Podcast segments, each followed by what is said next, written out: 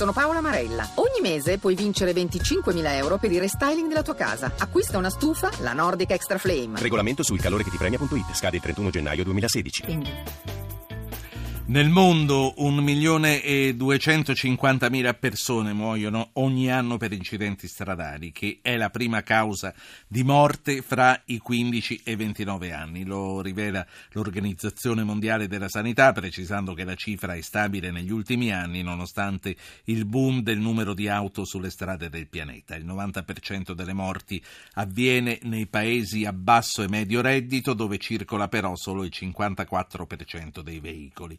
L'Europa ha il più basso numero di incidenti per abitanti, mentre l'Africa ha il più alto. Tra le categorie più a rischio ci sono i motociclisti con il 23% delle morti, seguiti dai pedoni con il 22%, mentre il tasso fra i ciclisti è del 4%. Tre incidenti mortali su quattro hanno come vittime uomini.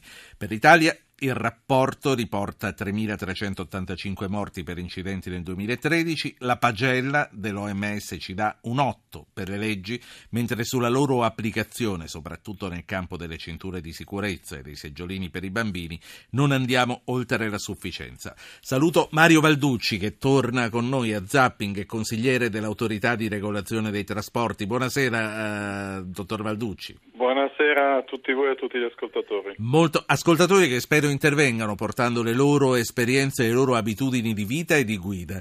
Intervengano mandando un messaggio al 335 699 2949 o un WhatsApp al 335 699 2639. Valducci, molto è stato fatto in questi anni, ma certo non ci possiamo accontentare. 3700 e passa morti in un anno il 2013 con un costo sociale pari all'1,8% del PIL non è poca cosa. Che cosa manca ancora? Beh, io mi, mi rifaccio a quello che lei ha appena detto, no? voto delle leggi 8, la loro applicazione più basso il voto, quindi io penso che eh, bisogna avere più rispetto nei confronti delle leggi. No? Noi spesso quando circoliamo vediamo tutti al telefono, al telefono che ormai non si parla solamente al telefono, si manda messaggi, si legge mail, quindi ci si distrae, quindi questi sono sicuramente comportamenti che possono provocare incidenti, possono provocare danni a cose e a persone, quindi sono sicuramente atteggiamenti da modificare. I controlli ce ne sono, ce ne sono tanti, ma probabilmente eh, più se ne fanno meglio è.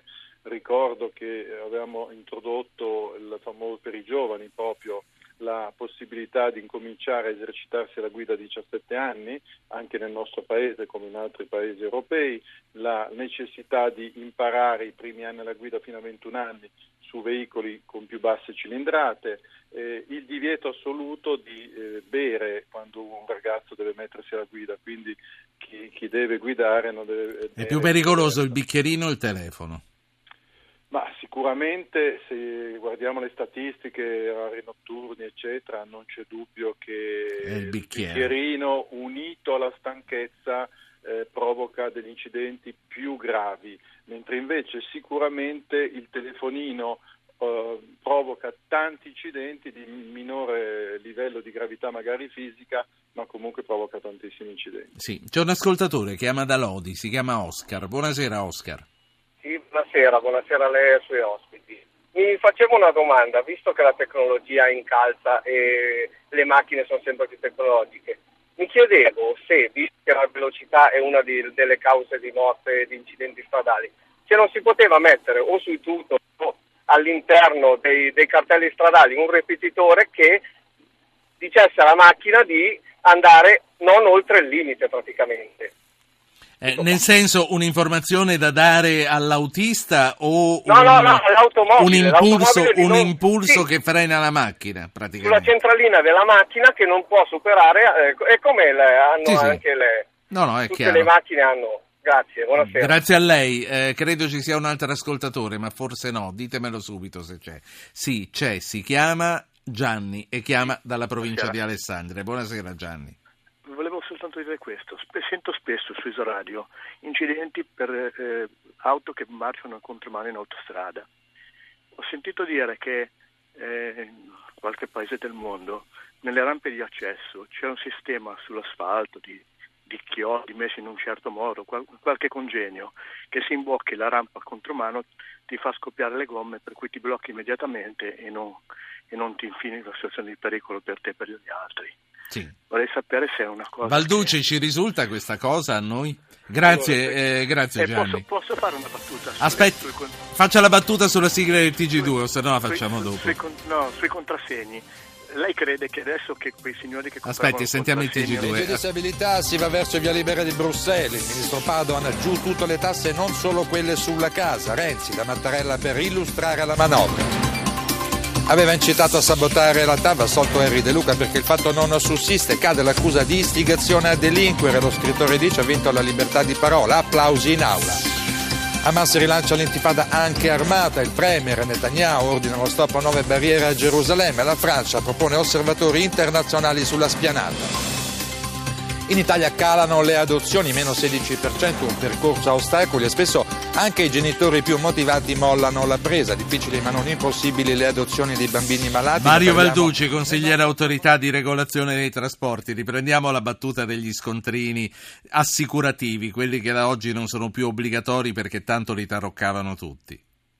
Ma sicuramente, allora proprio io mi rivolgo anche ai due ascoltatori che ci hanno fatto due, due domande, due penso proposizioni molto interessanti. La tecnologia sta facendo passi da gigante, questo vale sia sui contrassegni assicurativi, per cui oggi se si vuole con i controlli con tutti gli apparati che oggi esistono sulle nostre strade, pensiamo ai centri storici che hanno le telecamere, pensiamo alle autostrade che hanno i vari telepass e tutte, cioè è possibile dalla targa vedere se uno ha la copertura assicurativa o no. Quindi con dei controlli a tappeto si possono individuare i veicoli senza copertura assicurativa. Ci vuole anche qui la volontà, cioè non basta la disposizione. L'altra, l'altro aspetto importante, io sono convinto, se noi pensiamo che nel 2050 sono date statistiche che il 70% delle auto saranno senza guida umana.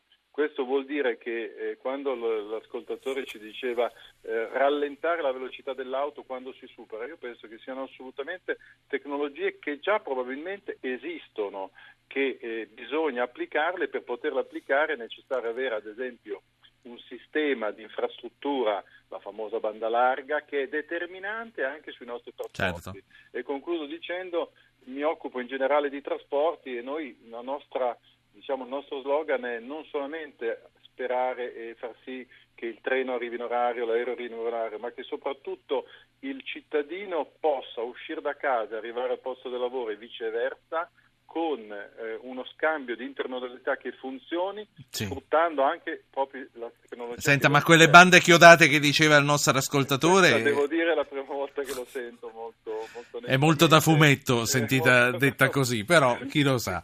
Ma- magari qualcun altro lo sa. Può essere utile. O forse, o forse ha letta su internet perché si leggono molte cose anche inventate. Massimo da Monza, buonasera. Ah, buonasera, buonasera. Volevo fare un intervento un po' contro tendenza. Io sono un agente di commercio, ho alle spalle circa un milione e mezzo di chilometri e noto che in alcuni paesi che giro, dove la velocità non è limitata, praticamente gli incidenti sono molto rari. Molto spesso, e vorrei sentire l'opinione del suo, del suo ospite, gli incidenti succedono perché nel sorpasso non c'è la distanza di sicurezza per rientrare, c'è molta distrazione, siamo un paese che non mette le frecce mai né a destra né a sinistra, ci sono le scuole guida che hanno un modo di insegnare ancora vecchio, antico, cioè le- non, non voglio dire che io non sono quello che va veloce, però molto spesso non è la velocità che crea l'incidente. Io sono spesso fuori in sorpasso dove posso e la gente non ti fa rientrare. Non so per che motivo, però ci sono, a volte i frontali non succedono per l'alta velocità, ma succedono perché Sì. non ti fanno rientrare. Quindi E- se, se io vado ai 130 e lei mi sta attaccato e mi fa i fari, io mi devo accostare per lasciarla andare avanti ai 160 a lei. Non, quello non dicevo, forse anche quello, però io parlavo del sorpasso. Molto spesso tanti di noi sono fuori per vari motivi e le dico sinceramente che molto spesso non ti fanno rientrare. E poi la seconda cosa, sulle auto in contromano, io ne ho appena avuta una tra Sondrio e Morbegno, tra Morbegno e Colico di auto in contromano. Questo percorreva da 11 km in contromano e le nostre pattuglie dove sono?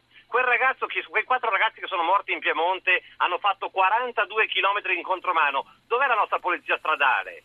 Dove sono questa gente La che saluto. deve il la nostra sicurezza. La saluto. E allora, ehm, Valducci, concludiamo il nostro incontro proprio sulle cose che ha denunciato il nostro ascoltatore e sulla velocità che non è, a suo dire, la causa degli incidenti. Ma non c'è dubbio che comunque l'alta velocità eh, è una delle componenti degli incidenti più gravi.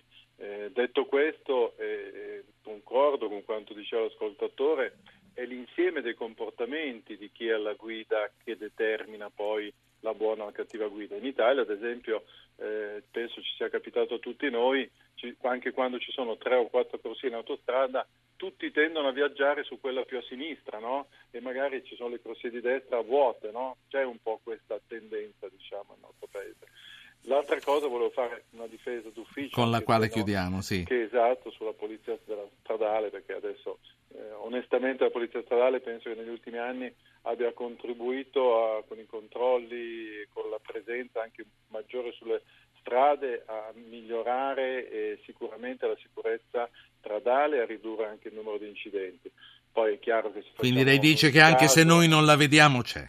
Sì, anche se, chiaramente se poi facciamo il caso specifico, no? in piena notte 10 km contro mano, 40 km, voglio dire, non possiamo analizzare il caso specifico. Io penso che Certo. la polizia stradale eh, ha sempre avuto dei comandanti che hanno avuto degli obiettivi tesi alla sicurezza dei cittadini e al risparmio La saluto. Grazie, Grazie. grazie a Mario Valducci, consigliere dell'autorità di regolazione dei trasporti.